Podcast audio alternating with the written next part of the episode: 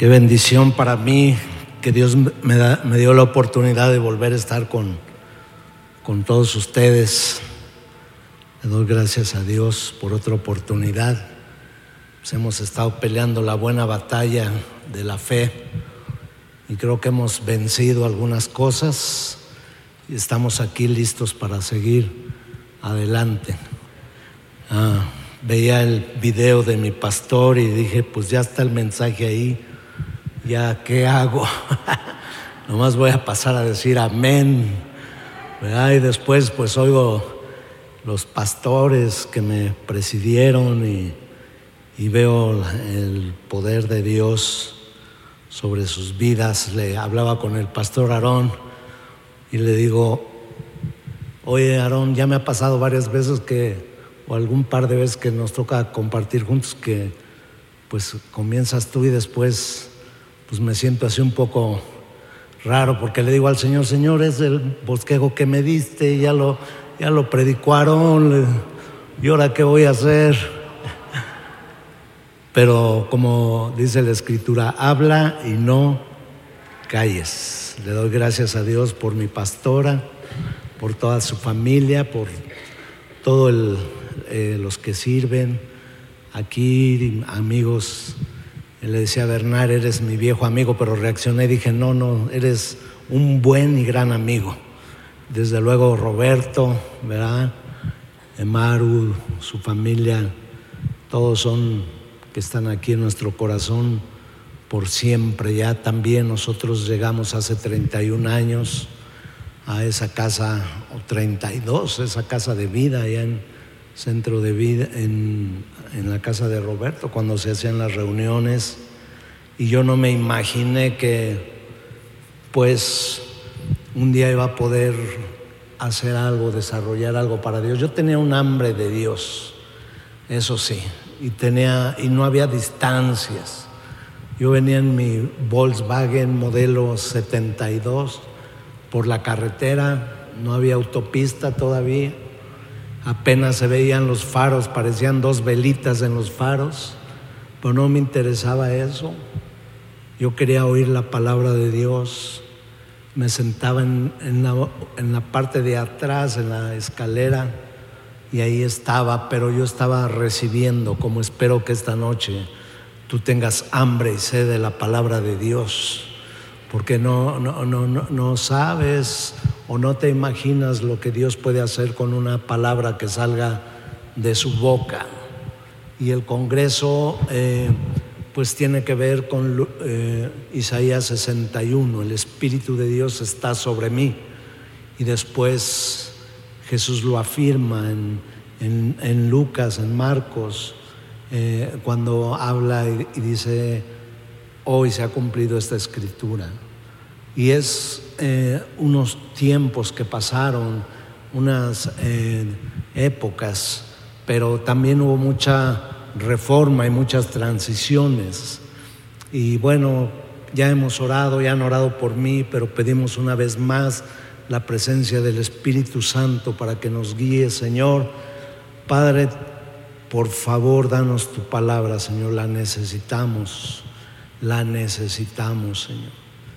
Que, Señor, seas tú el que ministre en nuestros corazones, Padre, porque para a ti es al que vamos a dar finalmente la gloria, la honra y la alabanza por siempre, Señor. En el nombre de Jesús. Amén y amén. Pues yo también eh, vi eh, en algunos diccionarios y, y estuve checando lo que es la palabra reforma. Y una reforma, esto es lo que yo eh, saqué en conclusión, una reforma es aquello que se propone, proyecta o ejecuta con el objetivo de mejorar, enmendar, actualizar o innovar algo.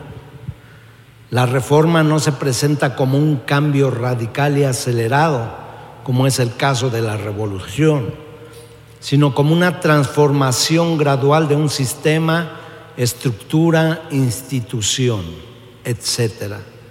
Las reformas se plantean como solución para modificar algo que se considera que debe de ser corregido, bien porque no funciona o está errado, bien porque resulta insatisfactorio o no se adapta a las nuevas realidades.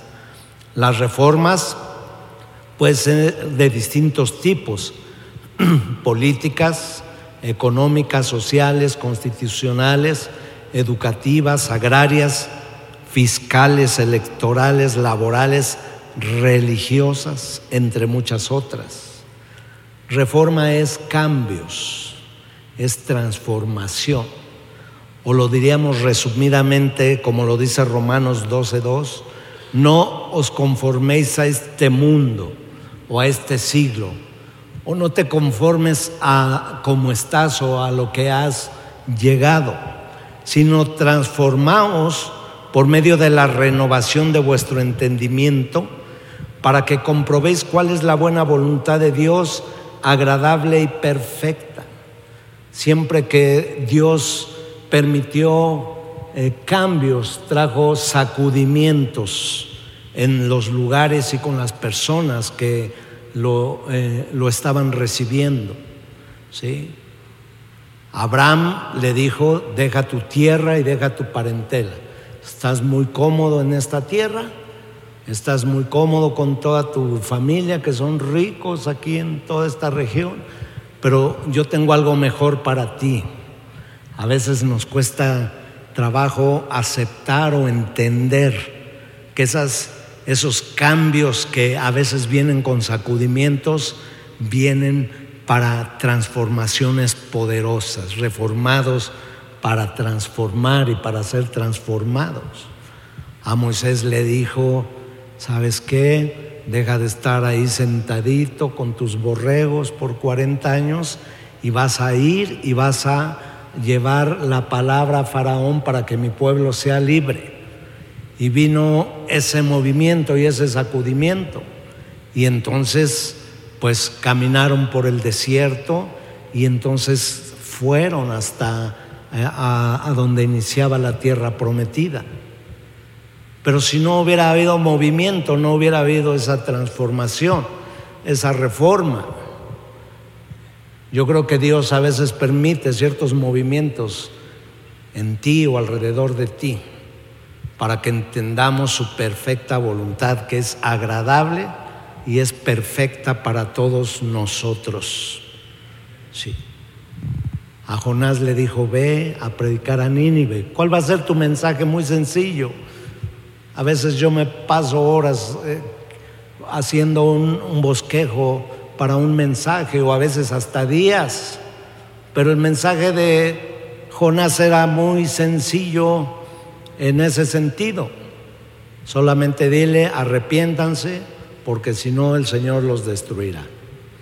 No había introducción, no había interpretación, no había punto uno, inciso A, inciso B, inciso C, inciso 1A del C y del B y conclusiones, nomás le dijo, ve y diles esto.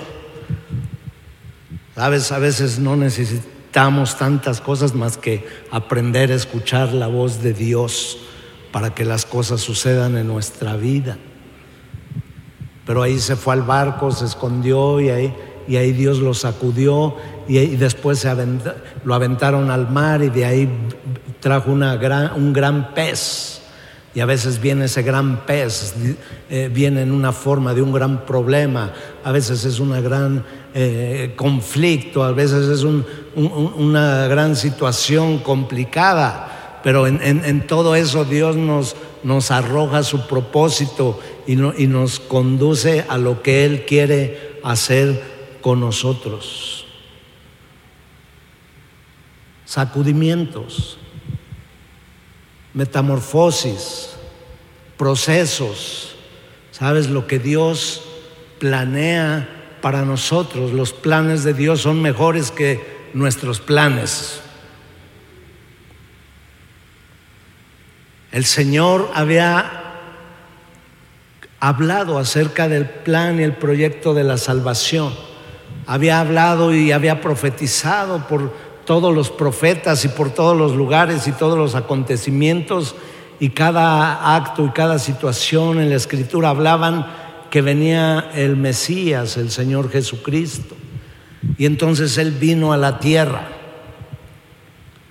para traer una transformación, para traer una reforma, pero poderosa, no como la de hombres, sino una reforma venida del cielo, una transformación venida del cielo, ¿sí?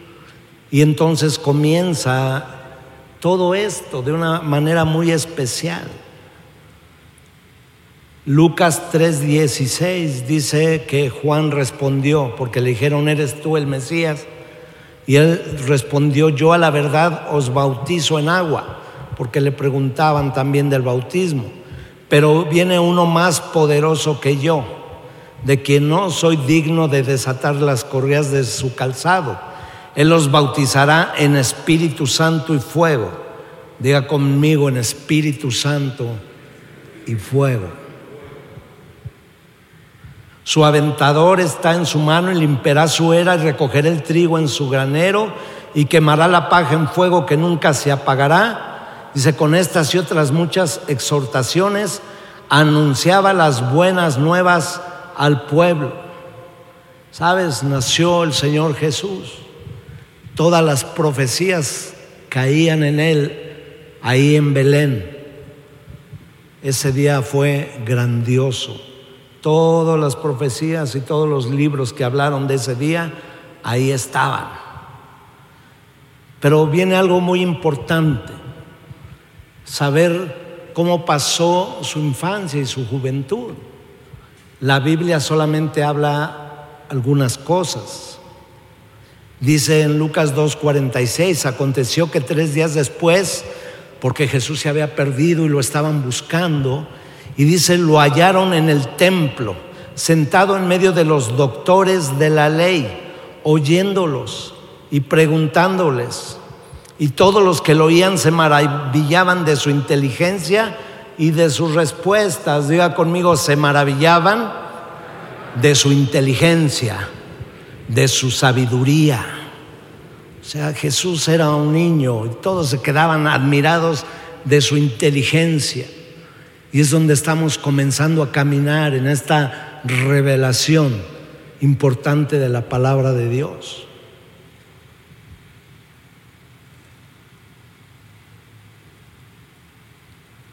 Y vinieron y se sorprendieron. Y su madre, cuando lo vio, y su padre se sorprendieron y le dijo, y le dijo, hijo, ¿por qué nos has hecho esto? Tu padre y yo te hemos buscado con angustia. Entonces él les dijo, ¿por qué me buscabais? Fíjate que es tremendo perder un hijo, ¿verdad? Pues mi hijo Armando, el mediano, era especialista en perderse no siempre. Aquí lo tenía su mamá, volteaba a su mamá y volteaba y ya empezaba yo a oír, Armando, Armando, Armando. Y a buscarlo y hasta yo gritaba, Armando, Armando. Y salía por ahí atrásito del que vende helados, acá estoy, acá vine por una paleta. Pero se le perdió tres días. Yo creo que era angustiante todo eso para ellos. Y más por la promesa que tenía María, iba a decir, ¿y, qué cuentas voy a dar al Padre si me dio al Mesías y ahora ya se me perdió? Pero el Mesías no estaba perdido, ¿verdad? Él sabía dónde estaba. Dice, en los negocios de mi padre me conviene estar. Es necesario estar. Dice, pero ellos no entendieron lo que les dijo. Y descendió con ellos y volvió a Nazaret y estaba sujeto. Les estaba sujeto. No se volvió a perder. Su madre guardaba todas estas cosas en su corazón. Y fíjese lo que dice, y Jesús crecía en sabiduría, en estatura y en gracia para con Dios y para con los hombres. Jesús no pasó en el Tíbet, Jesús no pasó en Varanasi, Jesús no pasó con los chinos, Jesús creció en gracia y en sabiduría delante de los hombres y delante de Dios, delante de sus padres. gracia y sabiduría. Qué tremendo.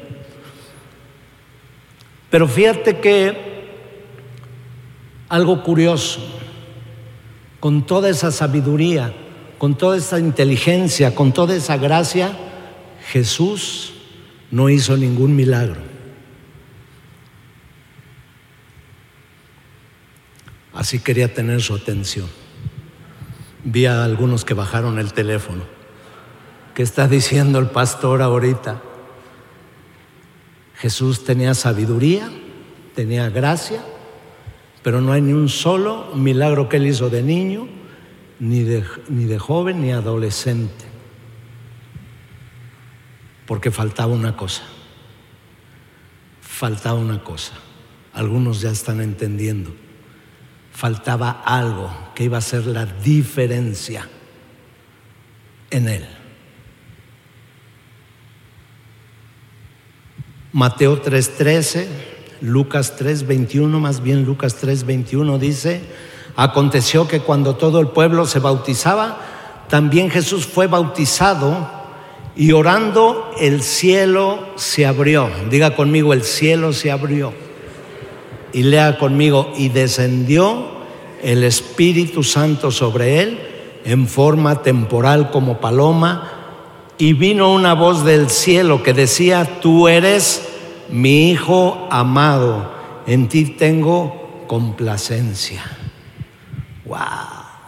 Llegó el tiempo, llegó el momento, llegó el tiempo esperado en el cielo, en la tierra, por los ángeles, por el Padre. Pero llegó el tiempo, el, tiempo del temblor, de, las entrañas de los infiernos, porque venía algo que iba a ser la diferencia. Sabes, Jesús tenía sabiduría y gracia, pero faltaba la promesa.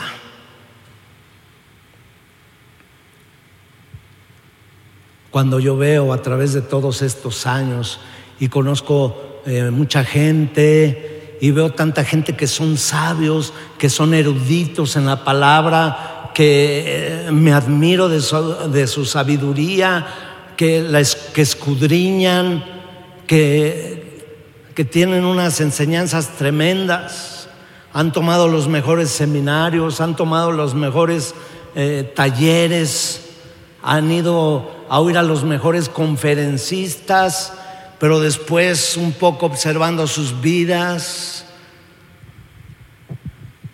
noto debilidades, notamos tropiezos. Pensé alguna vez en un hombre tan erudito como este hombre con, con tanta sabiduría y es una enciclopedia pueda estar agarrando a cachetadas a su esposa. como este hombre que habla tanto y que yo he aprendido de él eh, puede estar insultando a sus hijos.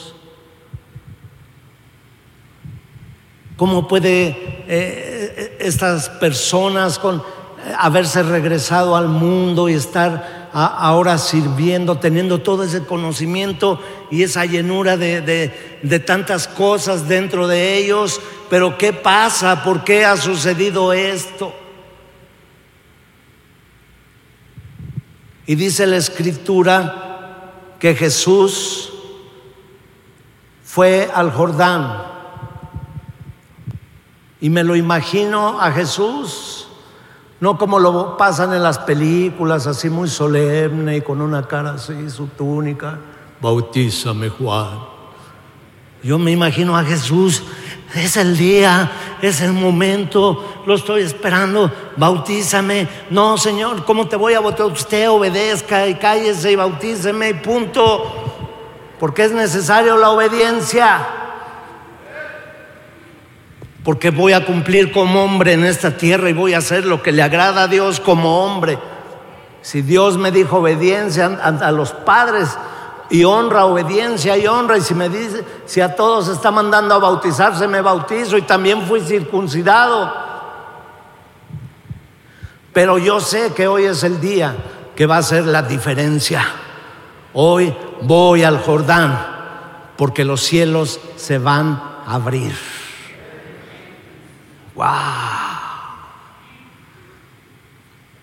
Aconteció que cuando todo el pueblo se bautizaba, también Jesús fue bautizado y orando el cielo se abrió. Diga conmigo, los cielos se abrieron. La obediencia, diga conmigo, la obediencia. ¿Cómo va a ser usted obediente si ni siquiera quiere repetir esa palabra? Cuando yo le digo repite esta palabra es como si tuviéramos un libro y subrayara yo. A ver, subrayen, aprendió la obediencia. Diga conmigo la obediencia desata bendición. Amén. Amén.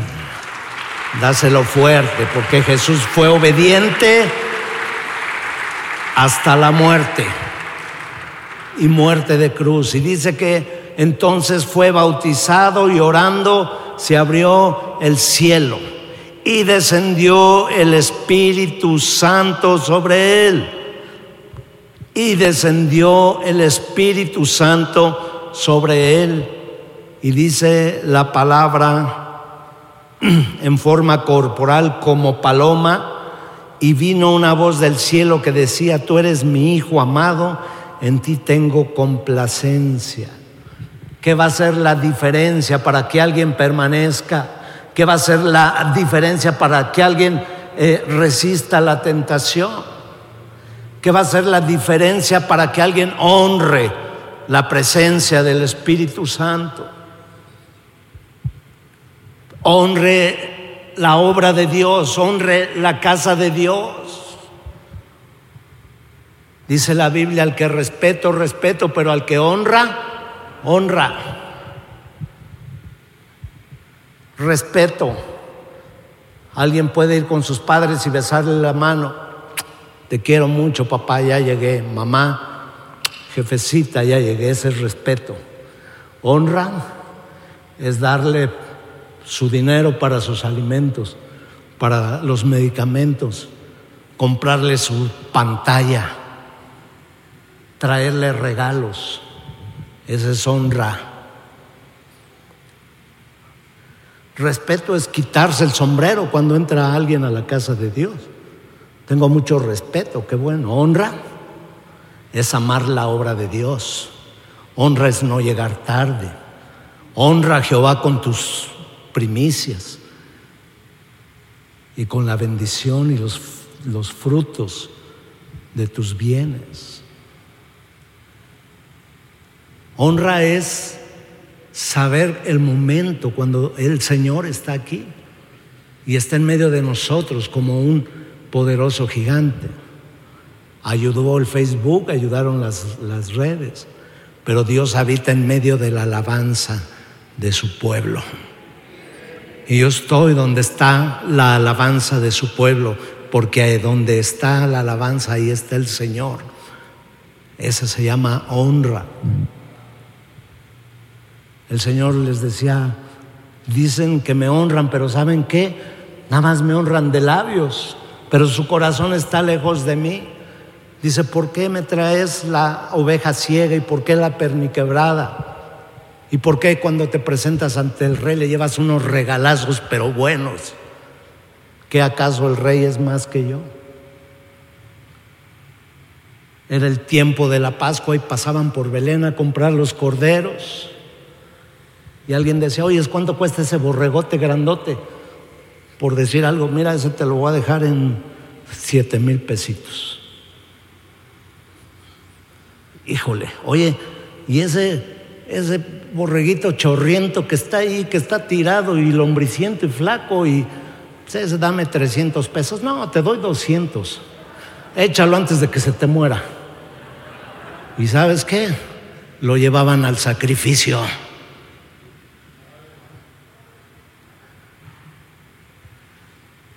Lo llevaban al sacrificio. Dame esa oveja ciega porque como no ve, no puede comer, se está muriendo de hambre.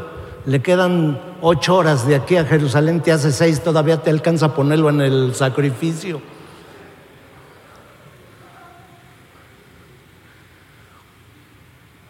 Dice, ¿por qué hacen eso? qué hacen eso? Que no yo soy digno de la honra, que no soy yo digno de la adoración.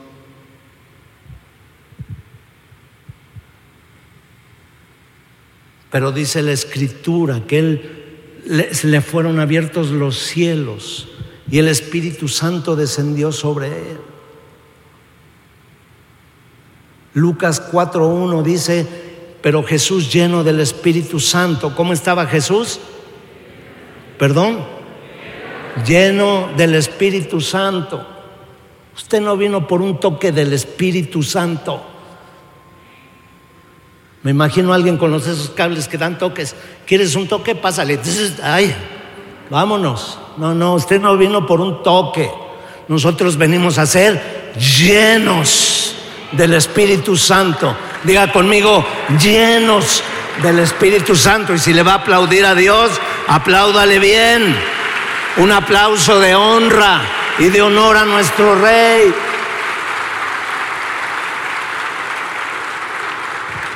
Dile al que está a tu lado, vine a ser lleno del Espíritu Santo. Dile al que está atrás o al otro lado, dile, yo vine para que los cielos se abran para mi vida y mi familia y mi casa. Alguien puede darle otro aplauso al Señor. Su presencia está aquí. Su presencia está aquí. Jesús, lleno del Espíritu Santo, volvió al Jordán y fue llevado por el Espíritu al desierto. ¿Cómo? ¿Cómo que lo llevó el Espíritu al desierto? Y dice, para ser tentado.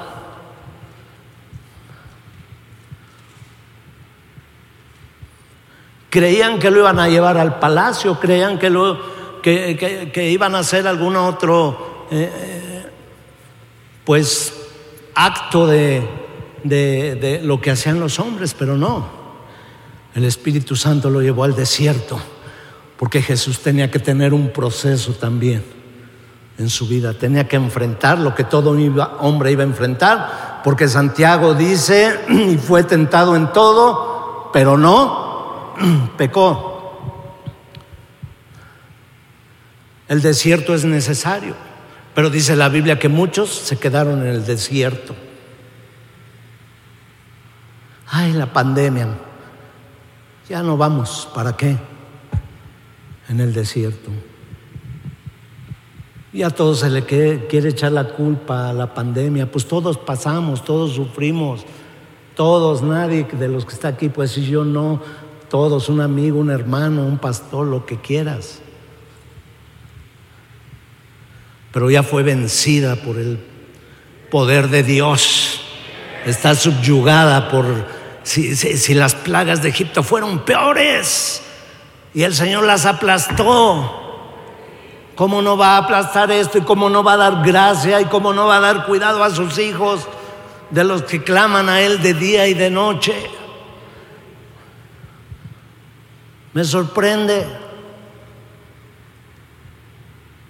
En toda la ciudad no hay pandemia más que en la iglesia. ¿Cómo así, pastor? Sí. ¿Por qué no viniste a la iglesia?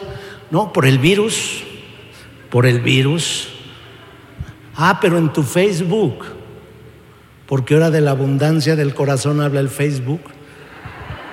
Te vi en el concierto ahí. Había 40 mil ahí se veía tu pelón, ahí te vi, ahí te vi.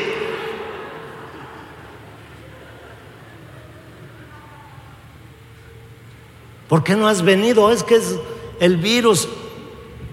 Y en galerías no hay virus. Porque caminé el otro día y te vi, andabas corriendo y hasta sin cubrebocas. Te metiste al restaurante, hiciste cola te rozaron varias veces, te tocaron. Y así en cada lugar, en el metro, en los camiones, no hay problema, pero ¿por qué no vas a la iglesia? Por el virus. Mentira del diablo. Dice, fue llevado por el Espíritu al desierto. ¿Qué hay en el desierto? Dice que enfrentó ahí, usted conoce toda la historia, enfrentó al enemigo. Pero cuando eres llevado por el Espíritu al desierto, tu vida va a ser transformada. No hubiera valientes de David si no hubiera habido una Dulam, una cueva en el desierto. No, hubiera habido conquista de la tierra prometida si no hubiera un caminar por el desierto.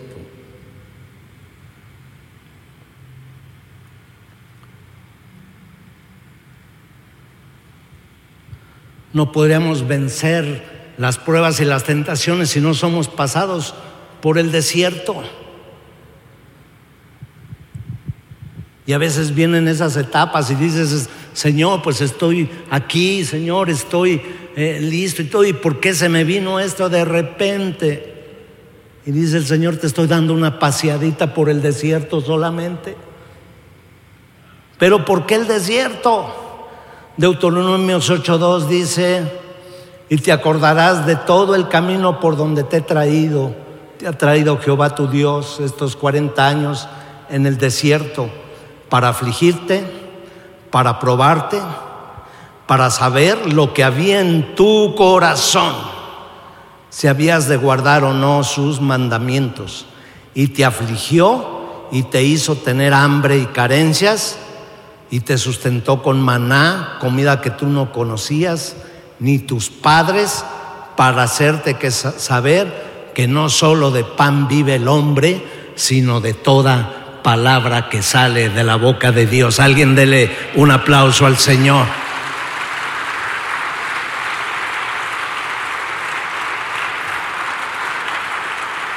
Pablo decía, esta pequeña, pequeña tribulación momentánea, lo único que produce en mí es un gran peso de la gloria de Dios, porque cuando soy débil, entonces soy fuerte pequeñas tribulaciones, cárceles, azotes, apedreado, dos naufragios, huracanes,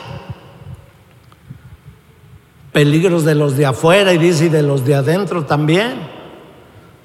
Yo le tengo más cuidado a los de adentro que a los de afuera.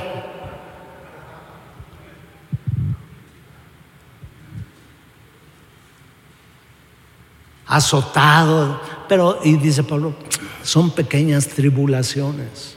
Pase por desiertos, pequeñas tribulaciones. ¿Quién te dijo que va a ser eterno el asunto? Pero si tú permaneces fiel, Dios permanece fiel. Muchos voltearon atrás y ahí quedaron. Pero en el desierto vas a ver la provisión de Dios. En el desierto vas a ver brotar arroyos de agua eh, de vida. En el, en el desierto vas a encontrar ríos que no se encontraban. En el desierto, cuando no tengas nada que hacer, alzarás tus manos y abrirás los ojos y verás maná, que quiere decir milagro de Dios. Alzarás tus manos un día ahí en tu cama, en tu alfombra, en tu piso, y dirás, Señor, no hay nada, pero Señor, yo clamo a ti, tú despiertas, abres tus ojos y sabes que el milagro estará tocando a tu puerta, porque no solo de pan vive el hombre, sino de toda palabra que sale de la boca de Dios. Dáselo fuerte al Señor. El desierto te fortalece.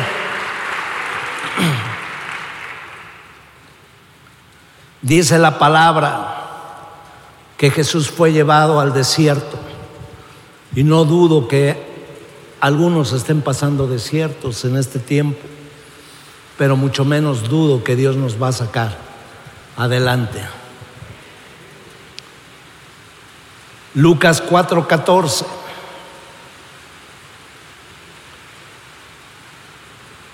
Y Jesús volvió en el poder del Espíritu a Galilea. Diga conmigo, volvió en el poder del Espíritu. Diga conmigo, se bautizó, se abrieron los cielos, fue llevado al desierto, regresó del desierto en el poder del Espíritu Santo. ¿Cuántos van a regresar en el poder del Espíritu Santo? Porque la Biblia dice, sin mí nada podéis hacer. Se anuncian nuevas cosas. Se anuncian nuevas cosas. Estamos pasando el sacudimiento y la prueba. Sí, pastor, yo sentí el temblor. Todos sentimos el temblor, pero no estoy hablando de ese sacudimiento. Sabes, teníamos un aniversario ahí en Toluca hace algunos años. Y me acuerdo, estaba Aarón ahí predicando la palabra. Me acuerdo que su predicación fue alto voltaje. Y empezó a hablar de aquella vez que el Espíritu Santo vino sobre todos y, dice que se llenó la casa y un viento recio y tembló. Y cuando dijo eso, él empezó a temblar. Empezamos a sentir así todos, y era un segundo pisito, y algunos pues empezaron a salir, y otros yo lo identifiqué inmediatamente, dije, este no es un temblor normal, este es un temblor del Espíritu Santo y pasó por un tiempo y después vino la, eh, los comentarios, tembló y tembló y a ver, búsquenle y, y, empezaron a investigar, no había ningún temblor en ningún lado, el único lugar donde tembló fue ahí donde estábamos invocando la presencia del Espíritu Santo. Diga conmigo, quiero un temblor. No le saque, diga conmigo, quiero un temblor. Diga conmigo, pero del Espíritu Santo del Espíritu Santo. Que se sacudan, diga conmigo, que se sacudan mis cimientos por su poder. Dáselo fuerte al Señor.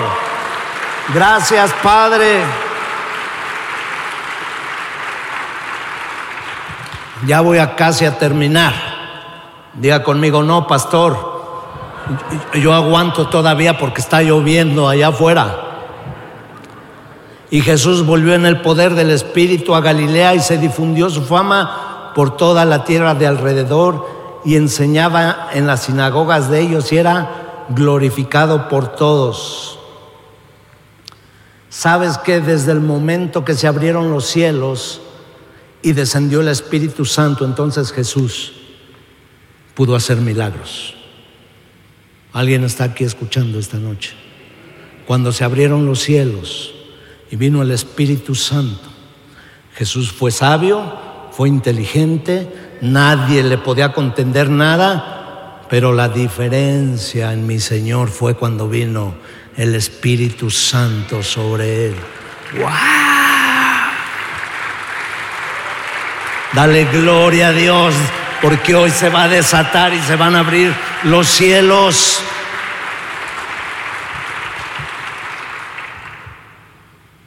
Y entonces dice que fue por Galilea, por Jerusalén, por eh, todos los lugares.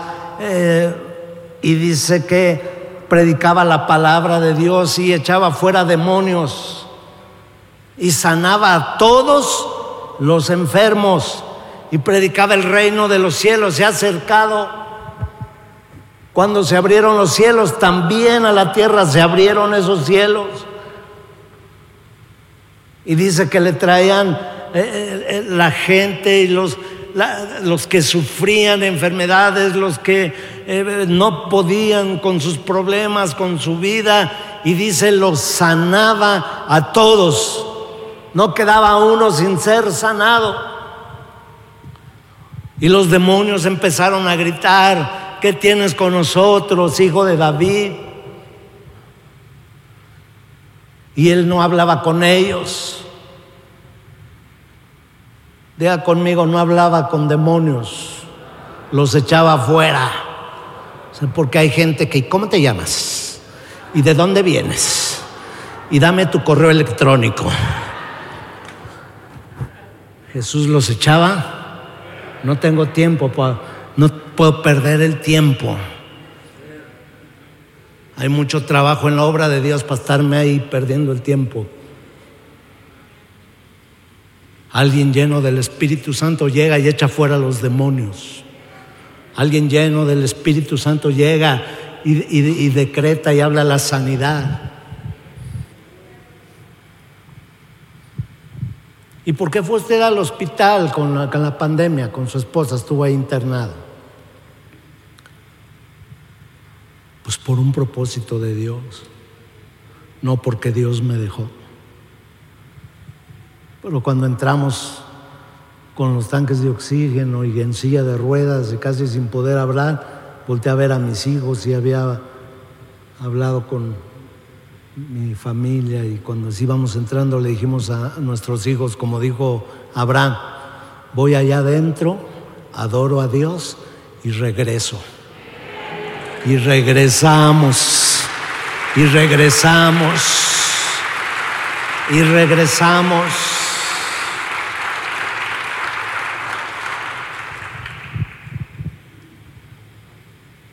Pues también hemos pasado desiertos, aflicciones, igual que los pastores que están aquí, igual que muchos de ustedes, igual, no hay diferencias.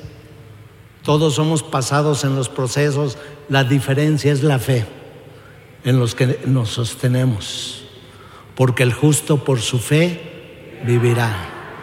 Diga conmigo, yo no vivo por la fe de otro, yo vivo por mi fe. El justo por su fe, como creíste, te sea hecho. Al que cree todo le es posible. Si crees bien, puedes. Porque el justo, por su fe, vivirá. Me ayuda en la oración de mis hermanos, me ayuda la, eh, eh, eh, la, hermandad, los cariños, los abrazos, los mensajes, todo eso, pero el justo por su fe vivirá. Nadie dice, nadie había hablado como él. Pero ahora dice, pero tampoco nadie había hecho los milagros que él hace.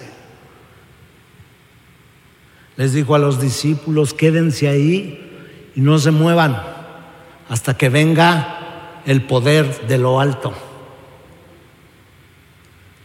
Y los discípulos después de tanta zarandeada que vieron que resucitó el Señor y algunos temerosos dijeron, ahora sí le vamos a hacer como dijo el Señor. A veces las sacudidas nos hacen obedecer también. Y entonces se quedaron ahí y no se movieron hasta que un día mientras oraban, dice de repente, diga conmigo de repente, viene un viento fuerte Dice, toda la casa se llenó del Espíritu Santo.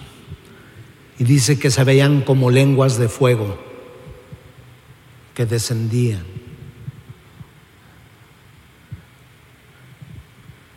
Sobre ellos. Y todos, todos, todos fueron llenos del Espíritu Santo. Y el Pedro que negó a Jesús tres veces, ahora se paraba y decía, no me avergüenzo, y su primera predicación tres mil, y su segunda predicación cinco mil, y a donde se paraba se convertían las multitudes, y aquellos que decían, hasta no ver, no creer, entonces ahora eran hombres de fe, y aquellos que se escondieron ahora salían y no les importaba dar su vida y que hubiera persecución y que hubiera muerte, porque había algo más grande y más fuerte en ellos que los hacía caminar en el propósito de Dios. Se llama Espíritu Santo de Dios. Dios quiere que estudies, que sepas, que sigas siendo sabio, sabia en la escritura, es necesario. Pero Dios quiere vestirnos de su poder, del poder de lo alto, para que se haga la diferencia. Dios no quiere que te vayas como una enciclopedia gorda del cerebro sin haber experimentado la bendición y el poder de Dios.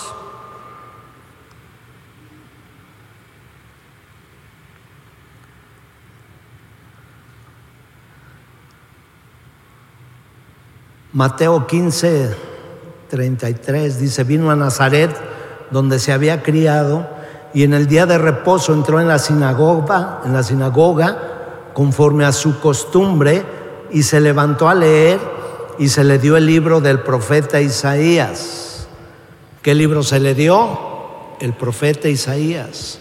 Y habiendo abierto el libro halló el lugar donde estaba escrito el Espíritu del Señor está sobre mí, por cuanto me ha ungido para dar buenas nuevas a los pobres.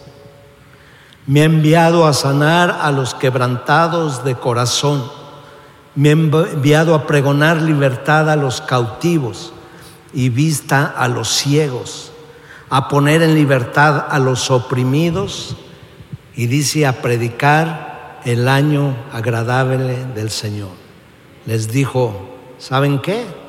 Isaías 61, pasaron todos estos años, pasaron todas estas cosas, pasaron todos estos tiempos y dice, y enrollando el libro, lo dio al ministro y se sentó y los ojos de todos estaban en la sinagoga fijos en él y comenzó a decirles, hoy se ha cumplido esta escritura delante de vosotros.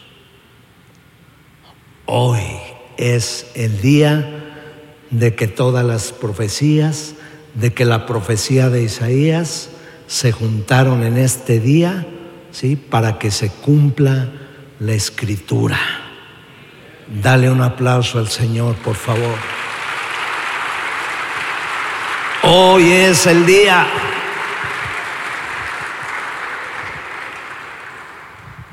Yo no quisiera que te fueras y que hayas asistido a un congreso más. Yo quisiera que hoy fuera el día que se abran los cielos.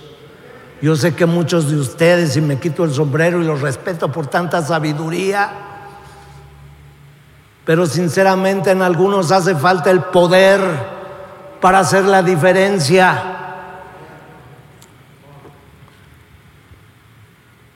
No, yo he oído muchas predicaciones y he oído mucho del Espíritu Santo. Job decía, de oídas te había oído, Señor, mas ahora mis ojos te ven. Yo hablaba y decía y predicaba y enseñaba cosas maravillosas que ahora entiendo ni yo mismo entendía, ni yo mismo comprendía. Es diferente escuchar y hablar y saber que ver a Dios. De oídas te había oído, mas ahora mis ojos te ven. Yo creo que este Congreso hará la diferencia en muchos. Yo creo que este Congreso traerá el poder de lo alto para muchos. Yo creo que este tiempo Dios lo preparó para este sacudimiento y esta reforma. Yo no sé, sé lo que Dios está preparando como iglesia completo, pero de que nos lleva a una transformación y a cosas nuevas nos está llevando pero que Dios está con nosotros, seguro que seguro que seguro, y que las cosas serán mejores porque, como dice el anuncio de la entrada, la gloria de esta casa será mayor que la primera. Dale un aplauso al Señor. Dale un aplauso al Señor, por favor.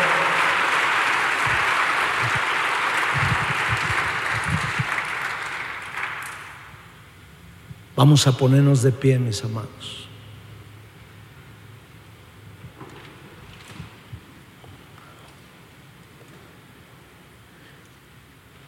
Y de verdad,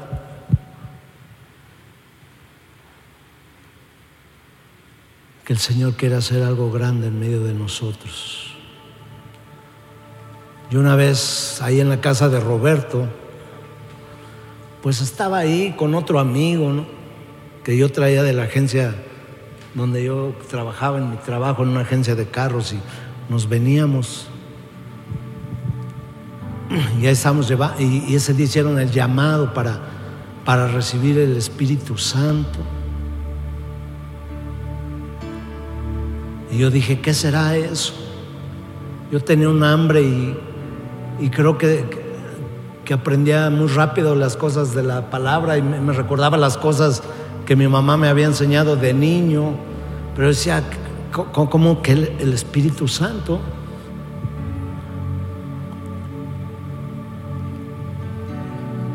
Y entonces hicieron el llamado, el pastor, mi pastor. Y también estaba, me acuerdo, Juan José Aguilar ahí. Dijeron, ¿quién quiere ser lleno del Espíritu Santo? ¿Quién quiere que hoy se haga la diferencia en su vida, que los cielos se abran. ¡Wow!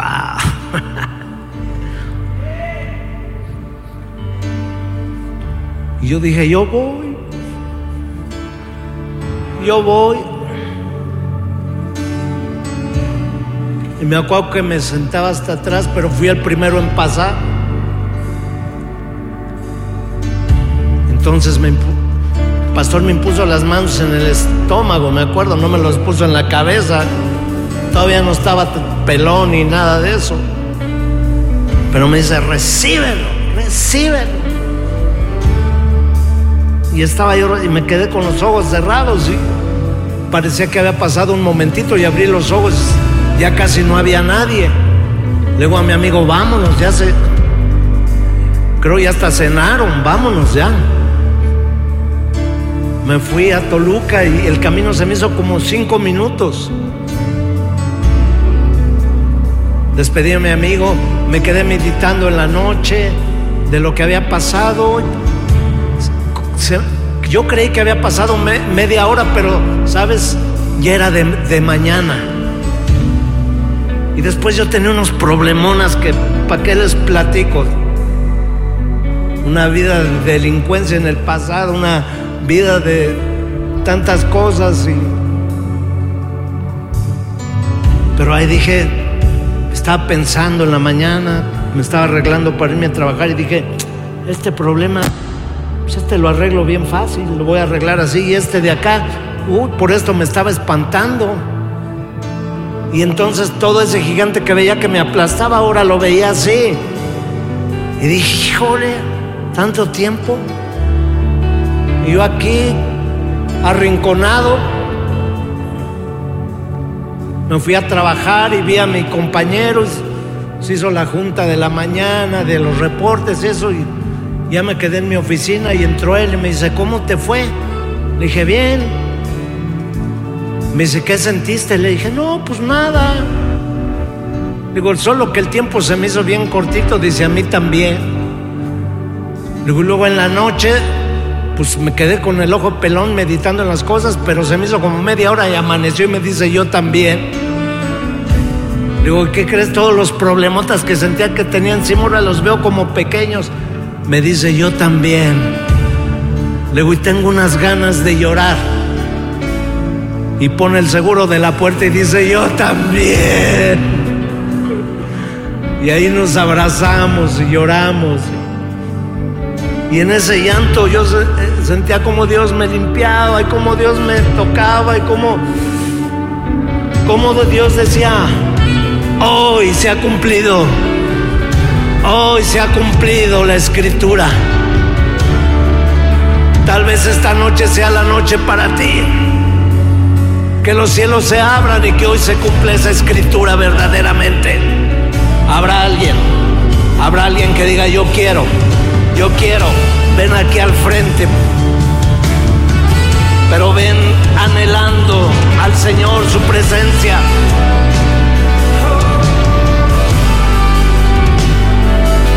Le voy a pedir a Aarón, a Josué, a la pastora, a los pastores que están aquí, por favor vamos a orar. Levanta tus manos. Dile al Señor, abre los cielos. Abre los cielos, Señor. Abre los cielos, Señor. Oh, Espíritu Santo.